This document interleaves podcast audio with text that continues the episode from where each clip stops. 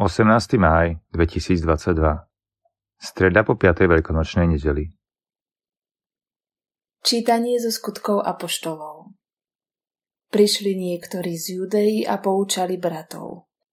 Ak sa nedáte obrezať podľa Mojžišovho predpisu, nemôžete byť spasení.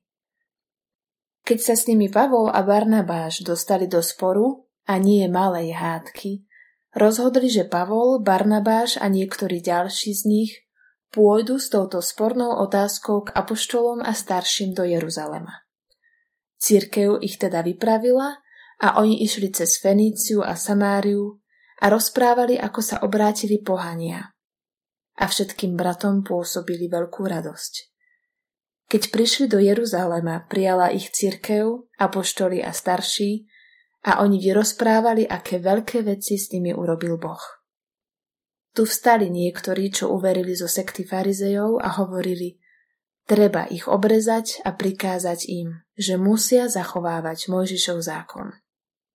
Apoštoli a starší sa zišli a skúmali túto vec. Počuli sme Božie slovo.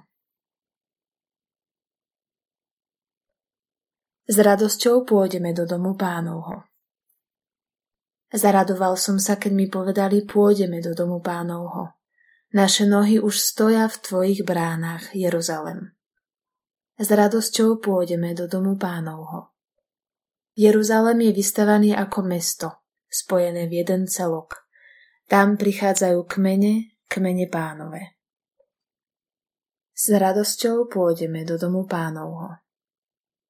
Aby podľa obyčaje Izraela velebili meno pánovo lebo sú tam súdne stolice, stolice domu Dávidovho. S radosťou pôjdeme do domu pánovho. Čítanie zo svätého Evanielia podľa Jána Ježiš povedal svojim učeníkom Ja som pravý vinič a môj otec je vinohradník. On každú ratolesť, ktorá na mne neprináša ovocie, odrezáva a každú, ktorá ovocie prináša, čistí, aby prinášala viac ovocia. Vy ste už čistí pre slovo, ktoré som vám povedal. Ostaňte vo mne a ja vo vás. Ako ratolesť nemôže prinášať ovocie sama od seba, ak neostane na viniči, tak ani vy, ak neostanete vo mne. Ja som vinič, vy ste ratolesti. Kto ostáva vo mne a ja v ňom, prináša veľa ovocia, lebo bezo mňa nemôžete nič urobiť. Ak niekto neostane vo mne, vyhodia ho von ako ratolesť a uschne. Potom ich pozbierajú, hodia ich do ohňa a zhoria. Ak ostanete vo mne a moje slova ostanú vo vás, proste o čo chcete a splní sa vám to. Môj otec je oslávený tým, že prinášate veľa ovocia a stanete sa mojimi učeníkmi.